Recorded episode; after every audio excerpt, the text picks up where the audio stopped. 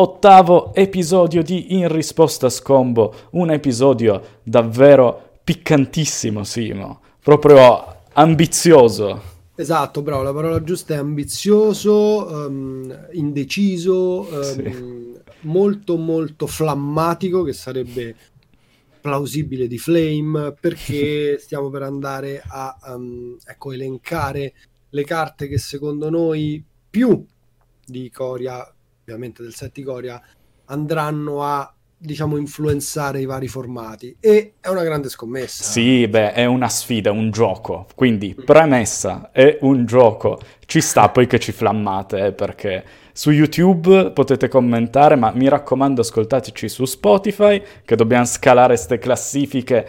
Guarda, classifiche ancora più sgarbate di quelle che stiamo per tirare fuori oggi. Allora, facciamo tre carte per formato, giusto? e sì. ci dividiamo un po' i formati. E... Comunque, Altra... mm, come introduzione ti interrompo, chiaramente eh, siamo qui ehm, con gli spoiler di Coria finiti, quindi abbiamo tutto il set davanti ai nostri occhi e eh, così prima di andare nel vivo di questa puntata, magari due o tre impressioni su questo set, che dici? Zio? Sì, Dammi allora, uh, ti do la mia impressione da content creator e da amante del deck building, ok? Ok, fantastico. Quindi non necessariamente competitiva spike. Quindi io darò quella massimo. competitiva. Perfetto. Esattamente, questa è la filosofia di In risposta a scombo. È vero.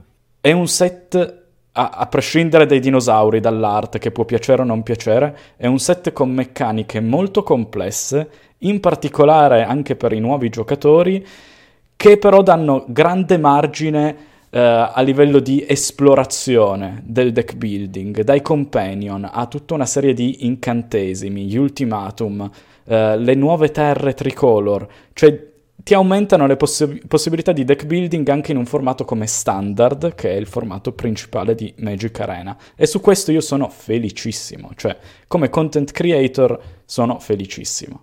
Poi Bene. dici tu questa è una cosa figa che io condivido. Effettivamente il set a me piace molto per flavor, per tipo di regole che tra l'altro, voglio dire, diciamo la verità, mi dicevi eh, prima di registrare che queste regole non è che le hanno capite tutti benissimo. No, ci sono stati dei fraintendimenti su Twitter e più volte eh, non sono gli sviluppatori in Magic, sono i come si chiamano? I, quelli che creano il set. Nei videogiochi sono gli sviluppatori, in Magic sono eh, Ok, ho capito. Hai capito? Chiamiamoli sviluppatori. Chiamiamoli sviluppatori. E più volte sono intervenuti. RD comunque. RD, sì. Mm-hmm. Uh, sono intervenuti su Twitter per chiarificare anche a pro player che pubblicavano articolo, Capito articoli. Che pubblicavano articoli, cioè, questa è la cosa che mi stupisce. Ma cioè, è assurda. Un pro che non ha capito bene una regola come funzionava e eh, è stata poi dovuta appunto rimaneggiare e così via. Quindi questo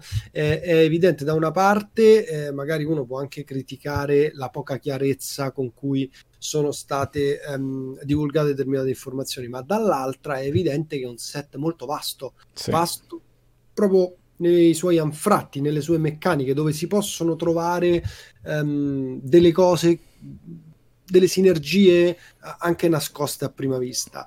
Ehm, allora, che dire, zio, per quanto riguarda il lato competitivo, onestamente io credo che il Pau... Allora, c'è una grande incognita, anzi due, non una. Mm. C'è la meccanica Mutate, funziona o mm. non funziona, quanto è forte, e la meccanica Companion, su cui in verità non ho tanta secondo me non funzionerà a livello competitivo, però Vedremo, vedremo. Questa è... Carte, esatto. Quindi, ehm, ecco, se tu mi dici la tua opinione così a caldo, dopo aver letto tutto lo spoiler, la mia opinione è me.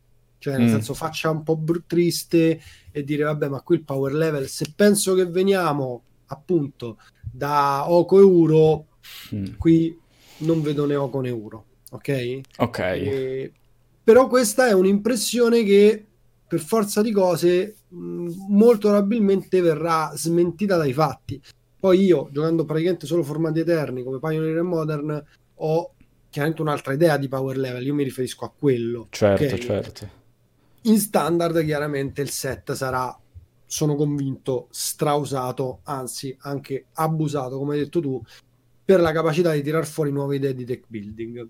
Però, appunto, abbiamo fatto una puntata apposta per andare a vedere tutti i formati come verranno impattati dai Coria, con diciamo tre carte che secondo noi in un modo o nell'altro riusciranno a trovare spazio nel formato. Non si tratta di rivoluzioni, ma appunto seguiteci in questa nostra scommessa. Esatto, allora partiamo dai primi due formati dove non abbiamo una top 3. per allora, semplice, spiega siamo, tu. Esatto, due persone molto, veramente molto, mh, in, come si dice, eh, oneste intellettualmente, um, non giochiamo né io né lo zio Legacy e Vintage, quindi andare a prendere una top 3 di carte che entrassero in questi formati che, ragazzi, alziamo le mani, questi sono formati da Andrea Mengucci, cioè da player proprio forte, forte, forte, no? Mm. E, ehm, è, è, complicato. Eh, per noi era complicato, quindi non abbiamo voluto fare una top 3, ma qualcosa abbiamo tirato fuori, giusto? Sì, abbiamo cercato nell'internet delle idee.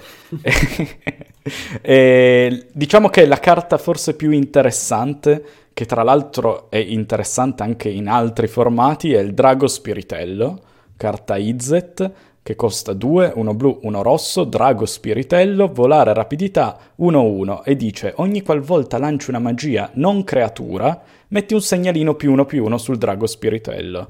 Quindi qual è la figata di questa carta? È che rispetto a Prowess, classica, che ti dava più uno più uno fino alla fine del turno, qua metti segnalini. E, ed è una creatura che vola e dà rapidità. Quindi... penso ai mazzi che in generale utilizzano quei due colori, penso a mazzi che in generale a cui piace fare tante spell, penso a mazzi con manamorfosi, penso a mazzi che hanno spell gratis come Pensa a Mutagenic Grow che cosa fa? Sì, no? Da un sì, segnale più uno uno e da anche più due più due fino alla fine del turno. Quindi mi sembra abbastanza facile quasi costruire un mostro che poi in due turni ti uccide. Quindi secondo me è um, una cosa azzeccata. Questo drago è probabile che vedrà gioco in Legacy, anche perché si giocano quei colori in Legacy. Sì, sì, sì, sì, si giocano. E dico ancora una cosa, che questo drago potrebbe riportare IZ Phoenix insieme ad altre carte anche in standard. Io l'azzardo. E in historic. E in historic. Faccio anche un ultimo accenno sui formati tipo Legacy e Vintage su una carta che è ambiziosissima, è Riel l'on- l'Onnisapiente. Anche lei IZ. Costa uno in colore, uno blu e uno rosso 0-3, prende più 1 più 0 per ogni carta istantanea o stregoneria nel tuo cimitero e ogni qualvolta scarti una o più carte per la prima volta in un turno, pesca altrettante carte. Ora, è vero che muore da Lightning Bolt, però nei formati Eternal fai cose assurde, cioè rischi di pescare un quantitativo di carte pazzesco, pazzesco. Già solo Wheel of Fortune. Tra l'altro con un come si dice, un... Um, adesso non mi viene la parola, perdendo poco, cioè um, una delle carte che um, insomma scarta tantissime carte, addirittura tutta la mano, ma da tre mana la conosciamo tutti ed è il Black un, una carta che eh, quando è uscita dicevano questo fa schifo il Black Lotus dei, power, dei poveri Lion Eye Diamond esatto. senza capire che in verità quel scartare la mano in alcuni casi poteva È essere un, un upside mm. e non un downside, no? Penso a questa con questa carta a terra e poi fai LED. Mm. Un altro modo per rompere LED. Strano, eh, eh perché non... Sì, è cioè, raro, no? È... Mi, mi, sembra comunque sia sicuramente qualcosa di forte. Poi, vabbè, Bazar of Baghdad, però mh, mm, ragazzi, ora, cioè veramente non mi addentro in discorsi che non conosco però sicuramente è una carta dalle alte potenzialità. Bisogna vedere se quel 3 di costituzione ehm, è un grosso limite. Esatto, l- sarà un limite, e soprattutto il 3 di, mana, di Converted Mana Cost. Mm. Sono limiti troppo grandi per farlo arrivare in formati in cui il power level è così alto.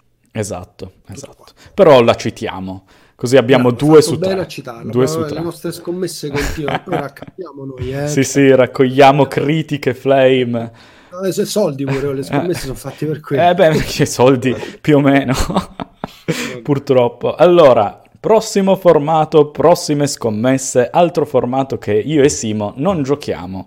E ho chiesto aiuto al mio playgroup che loro invece sono infognati di Pauper, ho chiesto dei pareri e un aiuto, però bisogna dire una cosa, che la numero uno, io e Simo eravamo d'accordo. Eh, cioè, già prima di interpellarli, io e Simo abbiamo detto questa in Pauper è forte.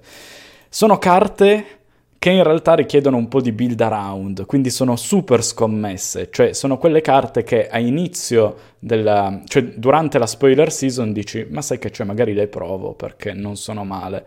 La prima che vediamo è Talpa da escavazione, 3-3 a costo 3 di cui uno verde, travolgere, quando entra nel campo di battaglia metti nel cimitero le prime tre carte del tuo grimorio, quindi carta proprio base, solida, che aiuta certe tipologie di deck nell'automillarsi. E la cosa buona è che hai questo effetto con le gambe, però capite che è una carta solida, niente da dire, oh mio dio, figata, rompe Pauper. Questo è per farvi capire la qualità delle, delle selezioni di Pauper per Ikoria. Prossima carta, altra carta che non grida al oh mio dio è rotta, ma secondo me può essere interessante, il ghiottone ingoia magie. Costa 3, 3-2 e ha doppio attacco fin tanto che ci sono 3 o più carte istantanee, istantanei e o stregoneria nel cimitero. Altra carta da build around e da testare in, in Pauper questa strategia di avere istantanei e stregonerie. Tra l'altro il poco che ho giocato Pauper ehm, ho giocato con un Izzet basato su istantanei e stregonerie, mi piace un casino, poi un ghiottone, è arrabbiatissimo, secondo posto. Primo posto invece è quella che vi ho detto prima, cioè che io e Simo abbiamo detto ma qual è una carta per Pauper? Sicuramente una solamente. Cos'è? È Divination, fondamentalmente, cioè costa 3, peschi due carte, ma costa 2 in meno per essere lanciata se controlli una creatura umano e una creatura non umano. Perché è così forte in Pauper? Perché c'è Delver, che fra ninja, Delver, umani ne ha, poi Flippy Delver diventa un insetto, non è più umano, quindi è fattibile giocarla come oh. un mana blu per pescare due. Che poi ehm, quando si parla di Pauper ehm, si pensa magari a un formato dal power level eh, non vero. alto, no? che non ha non comuni, non ha mitiche, non ha rare e così via. La verità è che proprio quello rende ogni espansione eh, molto ma molto difficile eh, che mh, le proprie carte riescano a entrare in Pauper, in Pauper perché questa espansione deve avere delle comuni veramente molto forti perché sì. se pensate a tutte le comuni mai stampate nella storia nella storia gioco, di Magic eh, ci sono delle comuni che fanno brutto e quindi eh, addirittura forse è più difficile che delle carte di una nuova espansione entrino in Pauper che poi entrino effettivamente in Legacy. Volevo solo dare questo diciamo, è vero, verissimo. flavor text, però eh, eh, Pauper non cambia da tantissimo. Poi arrivano delle carte che lo rompono e tra l'altro vengono bannate una certo, astrolabio. Eh, però cioè di suo è un formato talmente tanto solido su quelli che sono gli staple che arrivare con una comune, uscirsene per Wizard con una comune che cambia le regole di Pauper è difficile. Però noi su queste tre carte ci scommettiamo, soprattutto sì, sulla, sulla prima. Sulla prima, dai. Ter- cioè, detta... Sì, la terza era il numero uno sì, nella sì, nostra classifica immaginaria. Va bene. Non neanche che era una puntata classifica, quindi ragazzi, sono proprio immaginarissimo. Eh sì, è tutto così d'express per dare brio. Allora, Simo, direi che eh, è il tuo momento. Siamo Modern. Con Modern. Um, allora, uh, Modern. Modern, secondo me, la carta che impatterà di più il formato che vedremo più spesso è una non comune. Pensate un po'. Sto parlando di atto spietato. Dice, scegli uno, distruggi una creatura bersaglio senza segnalini, oppure rimuovi fino a tre segnalini da una creatura bersaglio. Quindi stiamo parlando probabilmente della, di una delle Doomblade più forti mai stampate. Um, perché? Perché uno potrebbe pensare, um, vabbè, ma in Modern ci sono creature con segnalini, ed è vero. Um, quindi non le puoi distruggere e quindi non sei contento, ma sei contento di levarli i segnalini. Se penso mm. a Arcbound Ravager, che comunque adesso in Modern non si Rip, quasi più, Rip. Esatto, Rip, povero Ravaggio, Ehm, comunque levare tre segnali a Ravaggio non è proprio stupido, o no. levarli dopo che il Ravaggio si è saccato, è ancora meglio. Se penso a Nexus e levarli da lì, wow. Quindi, um, detto questo, essendo una Doomblade che non, cioè, non è che non targetta leggendarie, che comunque in Modern ci sono, che non è una carta secondo me eh, dall'altissimo potenziale perché farà removal praticamente nel 99.5% dei casi su qualunque pezzo, qualunque significa che a due puoi rimuovere anche un ora Emrakul è protetto dagli istantanei, però dimmi un, un Griselbrand muore da questa sì, carta beh. qua è, è un, ed è particolare ora Griselbrand anche lui non si gioca moltissimo in modern però ehm, la carta secondo me avrà sicuramente un impatto sul formato è chiaro che nero adesso adesso in modern non è posizionato benissimo magari dargli una spinta con questa carta potrebbe aiutare. Ma in più vi faccio notare che questa carta ha una piccola combetta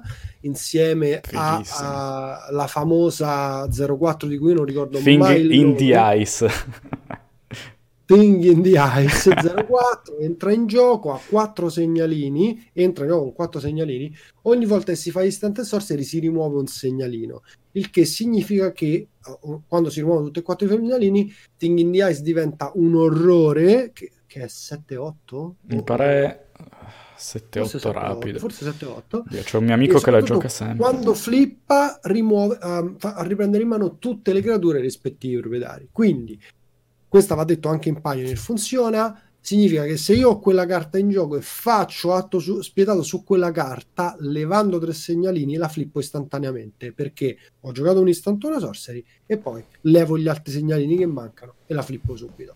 Quindi questa era, diciamo, una bonus track, sapete sì. che il nostro eh, podcast è molto legato alla musica, anzi vi ricordo di andare a sentire anche la nostra. È vero, playlist. non l'abbiamo detto. Ci sono le cinque canzoni nuove da parte mia e cinque canzoni esatto, nuove da parte tua. Cercando Zio Garbe Akira su Spotify non esce solo in risposta a scombo, ma anche la nostra playlist. Esatto. Allora, seconda carta che va assolutamente citata in Modern è Kinnan, il vincolatore prodigio. Allora, Kinnan ha il seguente testo che vado a leggere anche e soprattutto perché questo è un podcast, vi ricordo, quindi non per forza dovete vederlo, avere degli strumenti digitali, ma anzi a noi piacerebbe che voi lo ascoltaste, sperando che le nostre voci siano abbastanza suadenti. Quella dello zio lo è. Eh, molto. Allora, ogni qualvolta tappa un perma- è una creatura leggendaria innanzitutto, druido umano, quindi se ne può avere solo una sul campo di battaglia. Ogni qualvolta tappi un permanente non terra per attingere mana, aggiungi un mana di qualsiasi tipo prodotto da quel permanente. Poi c'è un'altra abilità che si fa a 7, un blu, un verde e 5. Guarda le prime 5 carte del tuo grimorio, puoi mettere sul campo di battaglia una carta creatura non umano scelta tra esse. Metti le altre in fondo al grimorio. L- di statistiche è una 2-2 che si fa 2, un blu e un verde. Allora, come questa carta è stata spoilerata, Mox Amber ha cominciato a schizzare di prezzo. Ora, al di là del fatto che anche qui, come ehm, parliamo di Modern, funziona anche in Pioneer la cosa, diciamo che in Pioneer ci sono pochi, se non pochissimi deck che usano uh, Mox Amber, mentre si cominciano a vedere i deck che lo utilizzano in Modern, perché mm. eh, lo utilizza il Jeskai Breach che ha giocato anche Mengucci, lo utilizza eh, il mio Urza Jeskai, lo utilizza um, Ketis Combo e così via. Questa carta con eh, Mox Amber, visto che è una leggendaria, lo attiva perché Mox Amber si attiva solo leggendarie e gli fa dare due mana. Mm. Non vi dico che fa con Astrolabio, perché anche Astrolabio darà due mana. E poi tutti i Dork. Ora, al di là della um, volontà che ragazzi molti la criticano, molti la apprezzano, che uh, Wizard of the Coast ha avuto nell'ultimo anno praticamente di pushare come i pazzi il blu verde, no? Da Ice Fan Kotl a Oko, a Uro e adesso Kinnan. E, ehm, quindi Simic, eh, non so se siete fan dei blu verde come me, siete contenti? sì, non troppo, cioè io esatto, sono fan del blu verde. Non, non lo siete, magari siete scontenti, però detto questo, a me sembra che questa carta, al di là del fatto che muore subito la rimozione, impatterà sempre il board state, cioè se io la faccio e ho quei pezzi in gioco, anche quando arriva removal, tappo mana e faccio doppio mana. E eh, è un effetto forte. Posso dirti una cosa? Certo. Ti posso dire una cosa, lo rivelo a tutti voi. Cioè, magari chi mi segue già lo sa. Io ho fatto l'analisi degli spoiler, ok? Quando ho analizzato Kinnan, ho detto, finalmente non è uscita una carta Simic rotta. quindi, quindi aspetta, aspetta, però io ho la visione da standard, ok? Okay, standard... In standard, non so, cioè a turno 2 è fighissima e tutto, però a turno 2 nelle strategie secondo me di standard è forse meglio mettere un rampino, cioè il fatto che lui non lo tappi per mana, non avendo esatto. roba da romperlo come Amber. Ho sbagliato a non dire che effettivamente anche in Historic hai Amber e volendo uh, puoi romperlo con uh, Mox Amber. Però in standard non lo so, poi mi sbaglierò, sarà un super fail, lo ammetto. Non, non lo so, forse in standard effettivamente, sai che sono quelle carte che eh, trovano molto più gioco dove ci sono più possibilità di build around certo. anziché um, appunto in standard dove le possibilità sono limitate. Effettivamente il fatto che non dia mana in standard forse è mm. importante perché a un certo punto peschi una 2-2 e, e poi non hai mana d'orca 1. Cioè hai il sì. Grazer che non lo tappi. Eh, esatto, ne, e, e, no, c'è Loca pure, no? E hai Loca, scusami, ho detto una cavolata enorme.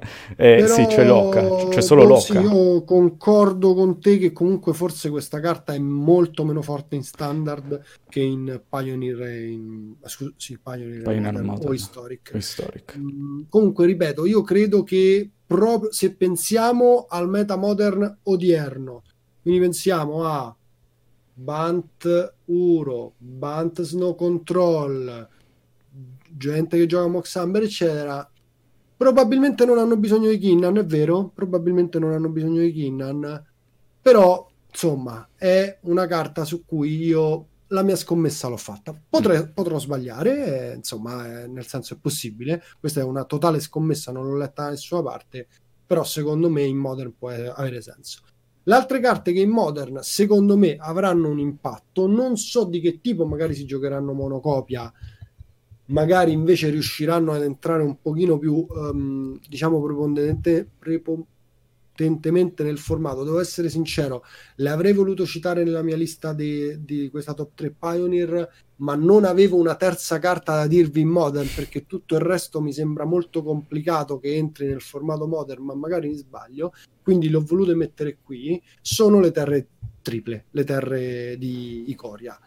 Allora, le terre triple sono rispetto a Pioneer sono fetchabili, quindi il fatto che siano fetchabili è molto importante per il modern perché quando e se tu devi giochi un tricolor devi prendere una terra tappata ti prendi una delle tue terre triple e stai a posto quindi mm. non hai problemi ma la possibilità che magari tu stai floodando con un uh, Jund che comunque la terra tricolor non ce l'ha con un non lo so Esper un Rag bla bla bla e a tre cicli una terra e peschi una carta, secondo me è una possibilità importante. Se il formato tenderà a rallentarsi, come da ultimo trend, perché questo è quello, un po' quello che è successo, Secondo me queste carte vedranno gioco, non so quanto, ripeto, però ecco un'altra delle mie scommesse, ah, Io so ne approfitterei. No, sono d'accordo, ma ti faccio una domanda.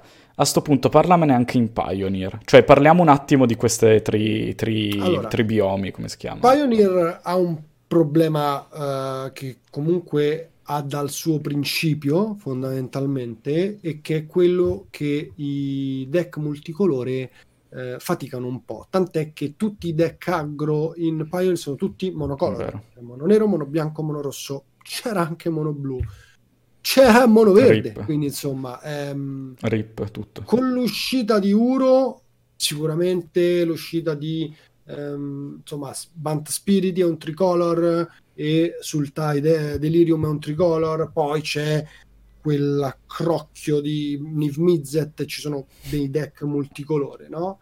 Um, il fatto a me preoccupa un po' che non siano fetchabili, mm. cioè tu comunque non potrai mai andartele a prendere, le devi pescare, quando le devi pescare il, tu le tricolor già ce l'hai fondamentalmente in Pioneers vengono usate, lo gioca solo Niv Mizzet, solo Niv Mizzet, Quindi la possibilità che poi si ciclino effettivamente può permettere, però non ci sono dei colori che appunto vengono utilizzati, perché queste sono uh, le terre, ris- Icoria risponde ai colori, risponde, riprende i colori dei Khans, dei Khans di Tarkir, quindi sono le stessi tre colori che trovate nei Khans e che tra l'altro hanno dato i nomi ai Khans. prima non c'erano, no? Quindi sto parlando di appunto Sultai, sto ah, parlando di um, Simic, scusate Simic, um, blu rosso verde come si dice? Temur. Jeskai, Temur eccetera. Diciamo che questi colori qui sono quelli che poi in Pioneer vedono meno gioco. Cioè nel senso che Temur l'ho visto Temur Control Temur Rag poco. Mm. eh, sul Tai sì, per carità, cioè sul Tai Delirium, quindi sul Tai Delirium sicuramente vorrà quella terra. Lo stesso Jeskai, ni, in Pioneer non è proprio giocatissimo. Quindi, che dirti, Mardu, per esempio, Mardu e l'altra terra, Mardu in, esiste in Modern, in Pioneer l'ho visto pochissimo. Oddio, forse sai che in Pioneer c'era stato un punto con Mardu. No, no, ma ci sono... Cioè, cioè eh, sbucano e muoiono perché vasti, non girano. Sono molto vasti i formati. Eh, I formati sì, sì, stiamo sì. parlando di formati mo- molto vasti, però così, leggendo al volo una top di un ultimo evento, abbiamo Azorius Control ed blu-bianco, poi abbiamo un BG, poi abbiamo un Bant, poi abbiamo un blu-nero, poi abbiamo un verde-nero, poi abbiamo un verde-rosso, poi abbiamo un mono verde, un mono nero, un mono bianco, un mono verde, un mono rosso, un mono bianco. quindi c'è, capite che... Eh sì, la mana base. E, e poi chiaramente c'è Grixis. Magari ecco, la terra tripla che più avrei voluto in Pioneer per pushare una strategia che adoro ma che sta vedendo pochissimo gioco purtroppo mm. è proprio Grixis ma queste non sono le terre di quegli altri ultimatum, perché qui tra l'altro tornano gli ultimatum, no? Sì. E, e tornano gli ultimatum con le, i, i, colori dei Cans. Quindi se ci fossero stati Grixis, Bant, eccetera, magari sarebbe stato un altro impatto, secondo me. Però io credo che comunque le terre siano molto molto belle, forti, dal prezzo noto già, voglio dire che sono eh, evidentemente ehm, hypate ecco, quindi vedrai che posso insomma... dirti la mia cioè che sì. io amo queste terre mi piacciono un sacco ma ho letto dei deliri assurdi assurdi cioè la gente è impazzita per queste terre cioè sì, ho letto eh. tantissime persone che dicono togliamo le Shockland e giochiamo queste No, vabbè. no, oh, raga, raga, no, ma cioè, ne avessi letto uno, dico ok, due, tre, quattro, raga, un casino, un casino. Per quel che riguarda standard, per me sostituiscono i templi che scraiano. Io sono un grandissimo fan de- anche delle te- terre di... no, eh, no senso... peschi e splashy, se giochi il terzo pesca, colore. Eh. Lo so, però, arri- arri- cioè, se tu hai un tricolor questo ti aiuta tantissimo. Non lo so, i tempi sono forti, non sono una terra brutta. Eh. No, sono una terra sicuramente cioè, bella. Il punto è che sono fetchabili, cioè la differenza è in standard. Prima, no, appunto, in eh. standard proprio non pensate di sostituire le shock, ci mancherebbe. Però il fatto che siano fetchabili nel, nei formati in cui le fecce sono legali le rende chiaramente un filo più importante, sì. secondo me. Tutto qua. Però, Però ciclo non, non a tre. Le, le capelli che io già non ce l'ho più. Eh beh, ma qua anche io non è che sono messo bene, eh, quindi lasciamo stare i capelli e passiamo a Pioneer. Passiamo a Pioneer. Allora, Pioneer, una carta me l'hai suggerita tu e io sono veramente molto molto d'accordo. Si chiama oh, Tattica contento. Estrema, è una bianco-nero in colore, cioè scusate, bianco e nero multicolore, istantaneo Esilia una creatura bersaglio, se non controlli un umano perdi punti vita alla costituzione di quella creatura. Allora, in Pioneer esiliare è impor- diventato importantissimo. Cioè, mentre prima chi se ne frega, adesso tra creature indistruttibili, roba che dà indistruttibile, roba che non vuole appunto morire in nessun modo perché ritorna dalla morte come Uro e di qua e di là, esiliare è diventato davvero importante. A due, esiliare un qualunque pezzo con un downside, cioè mh, di, di perdere la vita pare alla Costituzione. Cioè, ci sono mazzi che questa cosa la ignorano totalmente. Cioè, chi se ne frega? Se io sono un agro basato bianco-nero, perdo vita io, basta che ti ammazzo prima a te. Se io sono un control, magari ho un po' paura, ma magari ho un sacco di carte all'interno del deck che quella vita me la ridanno. Tra l'altro, in verità, l'abbiamo letta bene, se non controlli un umano... Sì, esatto, c'è anche l'umano. Se, se tu controlli un umano, le cose cambiano, quindi mm. non perdi neanche vita e a due un bianco e un nero. Chiaramente il fatto di essere multicolore un po' può far pensare che questa carta sia a me, però pensando agli archetipi che sono disponibili in Pioneer, mi viene subito in mente Niv Mizzet. Mm. Il Mizzet farà sicuramente utilizzo di questa carta. Ah, Anzi, è pure contenta perché è multicolore. Così Niv la prende, dice non importa, non ho un umano. Comunque ti faccio tattica estrema. Tra l'altro è un diciamo reprise di Unwished Unmaking quasi, no? Lì in verità si esiliava un permanente, però si perdevano tre vite ed era tre mh, di... Eh, sì, costava 13 MC. Cost, mm. esatto. Invece qui siamo a due, quindi secondo me questa è proprio una carta forte, devo essere mm. sincero. Allora, poi, questa è una mia scommessa, non l'ho voluta citare in Modern, anche se è già stata molto hypata, la falena della covata luminosa. Cosa fa? È una 3-4 volante a 4 con due bianchi e due incolori, quindi già è fuori da Bolt in eh, Modern, in Pioneer Bolt non c'è. Ogni qualvolta una creatura senza volare i controlli muore, rimettila sul campo di battaglia sotto il controllo del tuo proprietario con un segnalino volare. Tra l'altro, questa carta, se effettivamente entra nel formato, rende ancora più forte tattica estrema, perché appunto qui si parla di morire e non di esiliare.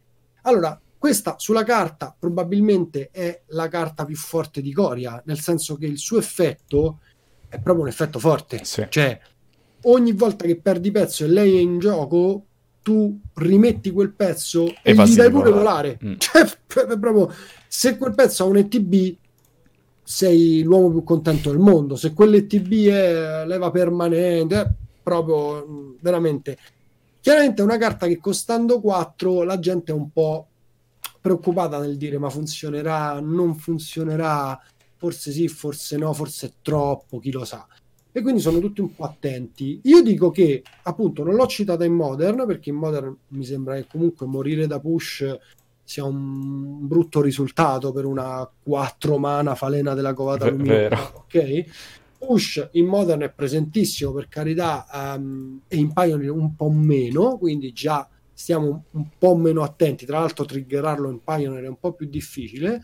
Quindi, secondo me, ha già un po' più di vita. E soprattutto, Pioneer è un formato in cui effettivamente, al di là di certi agro che tu dici, eh, c'hai un po' di tempo per settare la combo a cui Falena della covata luminosa dà um, spazio. Quindi la combo con Solemnity e con un sack outlet e con qualcosa che ti faccia danno. Quindi si sta già pensando perché il colore lo permette, a un bianco-nero zombie molto molto aggressivo in Pioneer che utilizzi sia la combo sia non la combo, io l'ho visto anche senza combo le liste, perché comunque ut- avere Falena in gioco, avere um, lo zombie a 3 che fa due danni, Geralt Messenger, vederlo morire, li scegliere addirittura con Undying, non con Undying, torna, fa due danni, gli metto il segnalino, ritorna un'altra volta, non glielo cose, metto perché utilizzo Undying, è insomma, m- mi sembra effettivamente una sinergia forte. È la mia scommessa, non lo so. Invece sì. su una carta che non scommetto, poi faccio mm. assolutamente parlare te, ma che sono abbastanza sicuro che impatterà il formato è Vivian, la fautrice dei mostri. Viene, abbiamo parlato anche l'altra volta, quindi magari non c'è bisogno di leggerla, ma rifacciamolo. Eh, allora, si gioca a 5, un viandante, scusate, io dico viandante, ragazzi. Eh. sgarbato, spero che, sgarbato. Spero che nessuno si arrabbi. Um, ha due verdi e tre in colore. Puoi guardare la prima carta del tuo grimorio in qualunque momento. Puoi lanciare magie creature dalla cima del tuo grimorio, quindi fa vantaggio carte. A più uno, crea una pedina bestia 3-3, metti un segnale cautela un segnalino raggiungere e un segnalino travolgere a tua scelta su di essa. A meno 2, quando lanci la tua prossima magia creatura in questo turno, passa in rassegna al tuo grimorio per una carta creatura con costo di mana convertito inferiore mettendo in campo di battaglia, poi rimescola il tuo grimorio. Allora, ragazzi, questo è, um, è una carta, secondo me, che ecco, io perché dico questa non è una scommessa? Io veramente ho guardato quello che c'è già presente in Pioneer come metagame. E se penso alla top del metagame, quindi penso a Sultai Delirium che usa dei viandanti a 5 che poi non sono così forti nel suo mazzo. Per esempio, Nissa non giochi mm. neanche tante foreste e puoi giocare Vivian.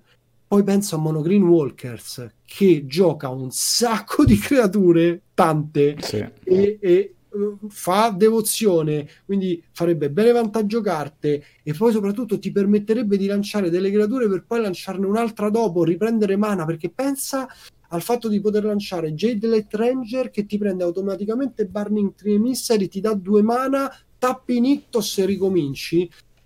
Io penso che questa carta potrebbe avere un impatto veramente notevole sul formato Pioneer, veramente notevole.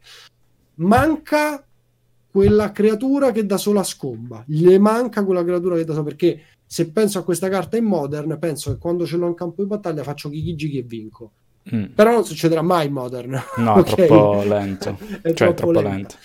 Se trovassero anche questo tipo di creatura, direi che proprio siamo veramente a, a livello staple. Vediamo se mi sbaglio. Allora, io la penso esattamente come te sulle tue scelte, però volevo fare anche un discorso su Historic. Nel mm. senso che io collegherei Historic alle tue scelte Pioneer. Più, uh, cioè la difficoltà di questi Historic c'è Moxamber. Sì, ah no, sì, quelle erano Modern. Ah sì, Però c'è Moxamber. C'è Moxamber. In infatti ti avevo citato anche ah. su Kin. Cioè la difficoltà di fare questo episodio di podcast è anche non sovrapporre le carte. Eh, cioè, no, abbiamo cercato di non sovrapporre. Esatto, perché molte di queste scelte, ad esempio i removal, che tutti quelli che abbiamo citato, in standard, secondo me andranno a incidere sul formato i removal andranno a incidere sul formato, anche quello Abzan, cioè quello nero che ti richiede bianco e verde, sì. il mito di non mi ricordo chi. E, sono tutte carte che vanno a incidere anche in Historic. Poi non presenterei una, diciamo, top 3 di Historic perché è un formato che fra Anthology, nuovi set che vogliono mettere Amonkhet, è troppo in divenire e quindi io quoterei questo parte di quelle di Modern e anche un po' standard per Historic, quindi su questo... Sono è... d'accordo con te, sto studiando il formato da poco, tra poco mi faccio autopubblicità, usciranno i primi video di Historic sul mio canale YouTube. E, um, è un formato effettivamente molto divertente, però adesso diciamo che chiamarlo competitivo mi sembra... Non è competitivo perché non hai i risultati, cioè se non la scalata Mythic che come sappiamo è relativo, cioè... È molto, è solo eh. È solo, solo, grinding, quindi... Eh. Vai, vai, che sono curioso vai. di sapere standard che hai combinato. Eh no, io farei qui... prima Commander e Brawl. Uh, Commander, qua... certo. Commander parto già dal citare Kinnan. Ho detto che non volevo sovrapporre le carte, ma Kinnan va infinito con uh, il Basalt Monolith. Cioè fai questa roba da C e DH super competitiva con uh, Basalt Monolith, quindi fai mana infinito. E già solo questo non potevamo non citarlo. Poi gli altri due commander che cito invece sono due commander Boros, giusto perché, uh, come dire, Boros è sempre stata quella combinazione in commander un po' snobbata quindi sono contento che ci siano due leggendarie davvero fighe. La prima è Winota, radunatrice di forze, costa due incolori, uno rosso, uno bianco, 4-4, guerriera leggendaria umana, e dice ogni qualvolta una creatura non umano che controlli attacca, guarda le prime sei carte del tuo grimorio. Puoi mettere una carta creatura umano scelta tra esse sul campo di battaglia tappata e attaccante. Ha indistruttibile fino alla fine del turno, metti le altre carte in fondo al, al tuo grimorio in ordine casuale. Ora, non è proprio un commander da C e DH, è più, secondo me, da un commander da multiplayer, fighissimo, divertente, molto figo farci un build around perché non è affatto scontato, ok? Quindi non è da C e DH come Kinnan, ma è un commander figo proprio a livello di deck building e può anche essere figo in Brawl. Eh, l'altro commander, Boros, che invece è figo farci deck building, ma può anche essere competitivo, e Zirda, che possiamo anche non giocare come commander, ma come companion.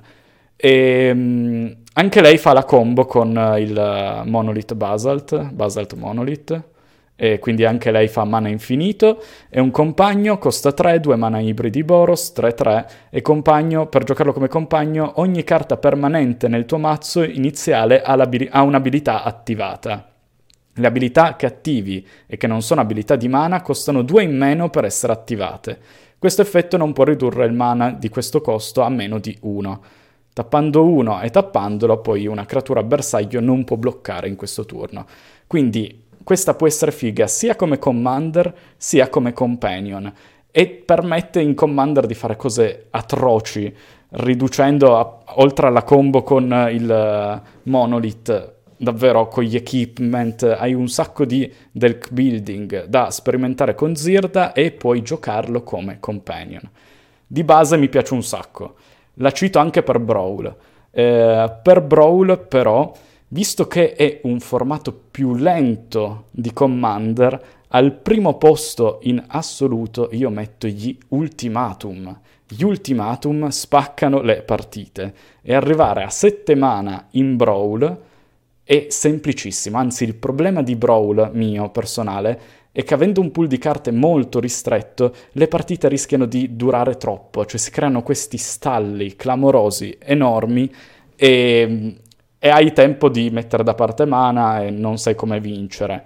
Gli ultimatum, se hai un commander di quei tre colori, e adesso ci sono gli Apex, che si possono utilizzare anche come commander, spe- spezzano le gambe all'avversario, quindi sono degli ottimi finisher che cito per Brawl perché sono uh, costosi, ma Brawl è un formato lento, sia single player, in particolare in multi, quindi qua io finirei con Commander e Brawl.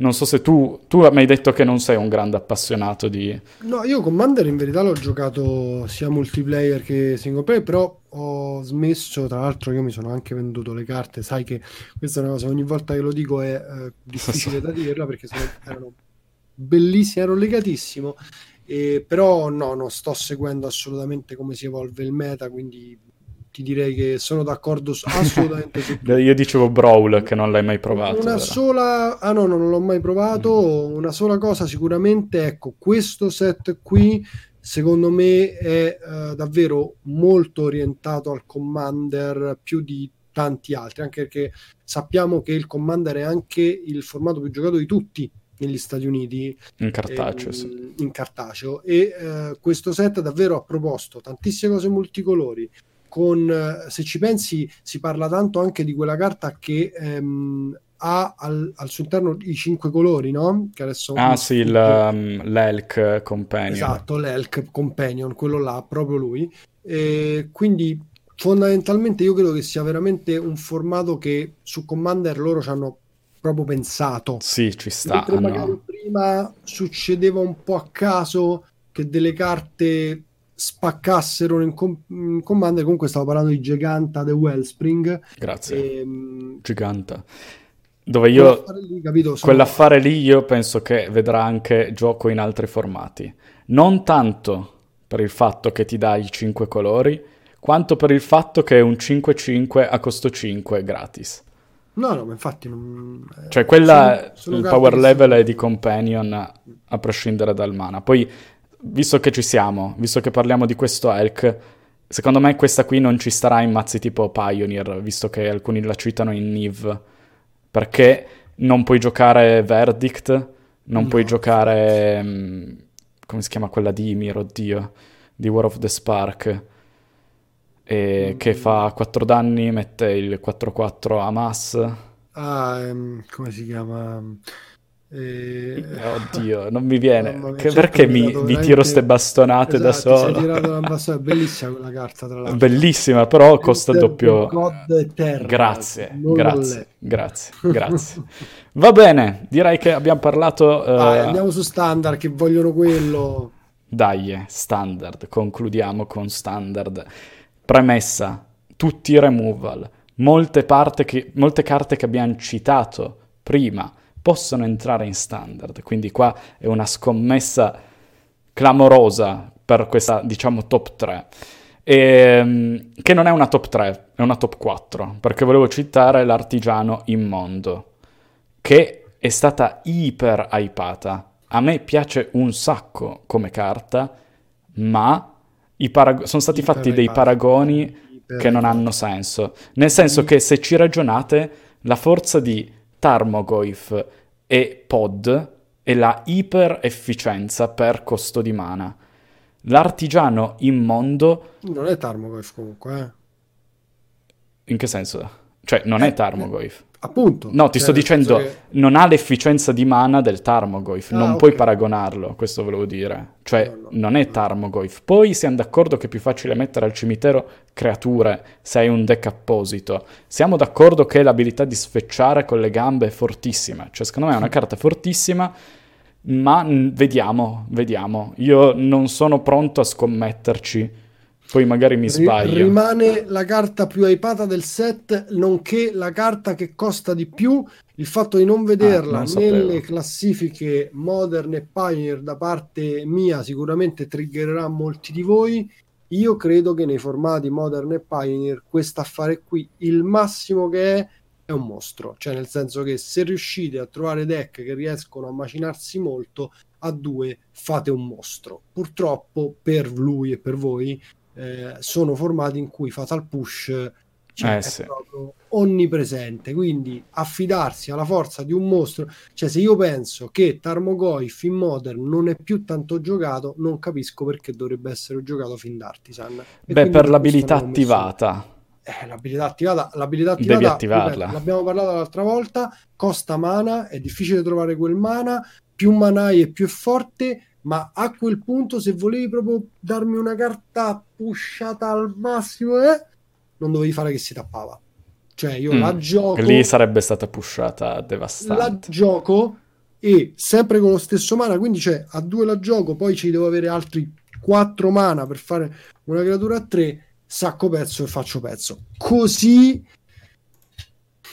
cioè, non- no, si- sarebbe, sta, dovuta ci tappa- sta. sarebbe dovuta essere rapido, non so come dire, era impossibile da disegnare diversamente. Perché comunque se lo faccio che non si tappa, poi lo posso fare più volte in un turno? Assolutamente no. Non, non- non sarebbe stata una carta di Magic, ma un obbrobrio troppo potente. Però io voglio dire che devi aspettare la sua debolezza di evocazione. È vero, ok? è vero. Cioè, la pod era forte perché non lo dovevi aspettare la Esatto. Poi era troppo forte, però, Pod. Poi era troppo forte, ci Eh. mancherebbe. Poi lì c'è il problema che appunto non costava mana. Ehm, Prime Speaker Vanny Fair che ha la debolezza in Ci ho provato anche io in tutti i modi a rompere Vannifar. Eh, io pure, la mia carta tutti- preferita. Anche a me piace un casino Vannifar. Però- Però io preferisco l'Artisan a Vannifar. Sicuramente, cioè il fatto che comunque a due tu faccia un mostro è forte.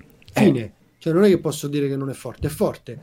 Però spesso i mostri, le partite non le cambiano. Cioè, non- diciamoci No. la verità. Poi se a due fai una 20-20 che effettivamente al turno dopo attacca, finché io ho pezzi, tra l'altro non ha neanche trample. Quindi secondo me, ripeto, magari mi sbaglio, magari mi prenderò i vostri insulti, so- ho le spalle larghe, Sì, sopravviveremo. carta vedrai che perderà di valore mano a mano che l'espansione sarà in uscita e se c'è un formato dove può ehm, impattare quel formato è standard non, Sì. sicuramente non modern o Fire Eh, dico, concludo, poi basta parlare dell'Artisan.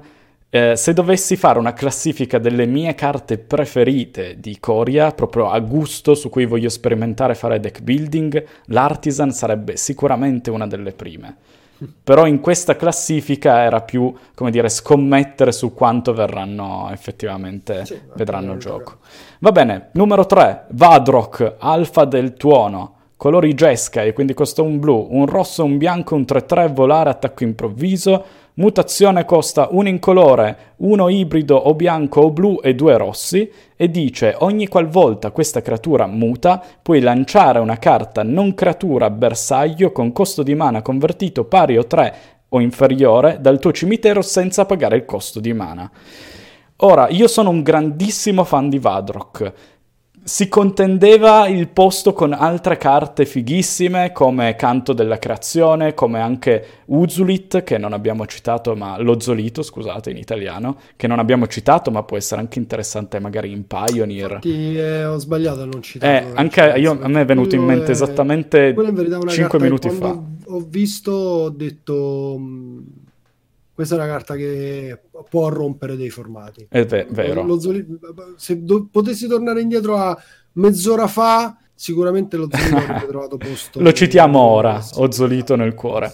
Comunque, Vadrock mi piace un casino in ottica standard perché è facile costruirci un mazzo Jeskai sono uscite un po' di carte per Jeskai. Se devo scegliere un, una mia tipologia di control preferita, dico Jeskai. Mm-hmm. E questa è mia uscita personale. No, però sono d'accordo, tra l'altro. E Jeskai mi piace un botto. Quindi è facile da mutare perché se pensi Saili che mette i, i token 1-1 artefatti costrutti ogni qualvolta lanci una magia sì. non creatura, che vedeva comunque gioco nei mazzi Super Friends, hai qualcosa da mutare con Vadrock. E se non hai qualcosa da mutare con Vadrock, è comunque un 3-3 volare attacco improvviso, che in alcuni matchup, ad esempio contro degli aggro super spinti, è una bella giocata. Lui cosa va a resuscitare? Qualsiasi cosa... Qualsiasi cosa non creatura, ma abbiamo Teferi, Narset, Royal Scion, che è un planeswalker che è fortissimo ma deve ancora trovare la via per raggiungere sì, l'Olimpo, cioè tutto, removal basati sugli incantesimi. Fortissima. Vadrock io sono un grandissimo fan e ci scommetto tantissimo.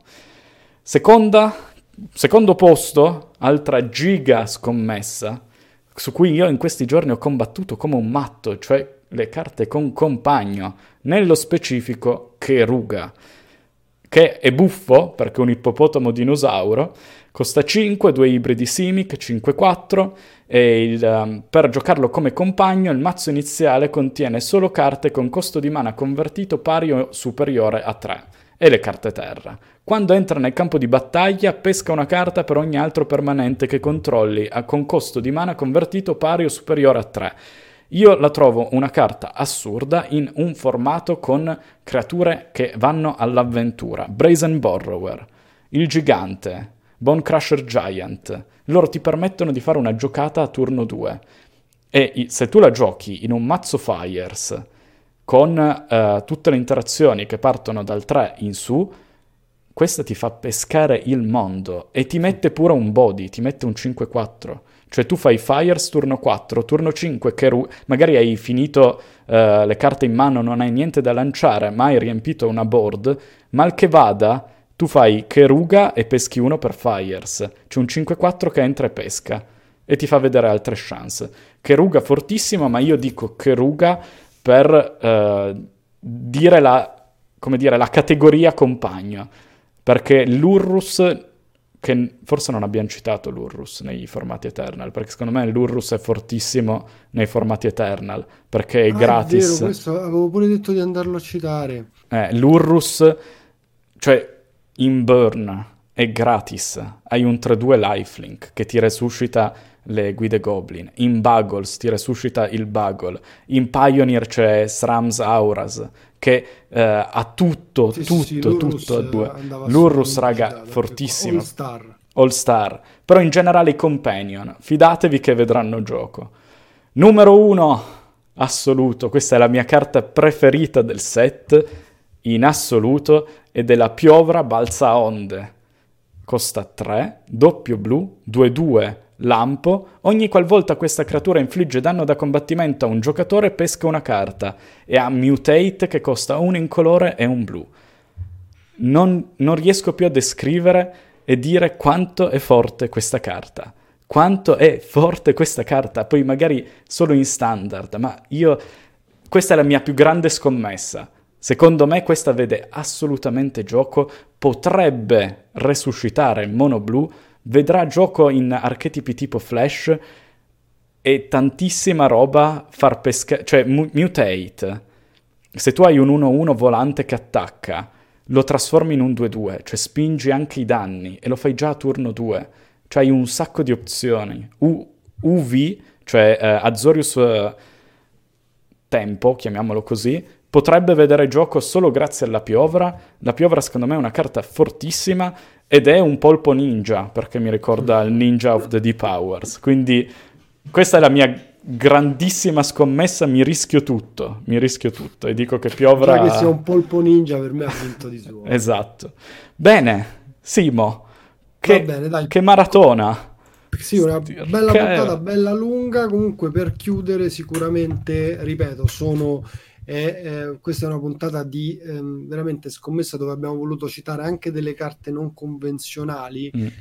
Ehm, magari sapendo anche che carte come Fin d'Artisan in, in verità comunque come abbiamo detto sono carte molto forti dal power level tanto tanto forte però uh, abbiamo voluto cercare un po' di fare gli indie perché un po' dentro lo siamo, vero? Sì, Magari siamo un po' hipster. E, siamo esatto, gli hipster. Eh, ci manca effettivamente un po'. Eh, di... Però la barba ce l'abbiamo. Però eh, ecco, um, prendete, non prendete questa puntata come una puntata zio Akira ha detto questa roba andiamo a comprare queste carte perché no, non è così. Abbiamo voluto più fare una cosa che piaceva a noi e che eh, personalmente potesse anche intrattenervi per far scoprirvi magari qualche carta di cui non si parla perché in fondo del film d'Artisan ragazzi hanno parlato tutti sì, perché vero, dovevamo metterlo vero. noi? Quindi cioè, andate su qualunque altro video YouTube ma non in risposta a scombo e vi diranno che film d'Artisan è la carta più forte del set noi vi abbiamo detto un po' ninja voglio dire e concluderei così, concluderei eh, così. Abbiamo una differenza. Assolutamente, assolutamente. ciao, ciao, Va bene ragazzi, ragazzi alla prossima domenica. Alla prossima domenica. Ciao.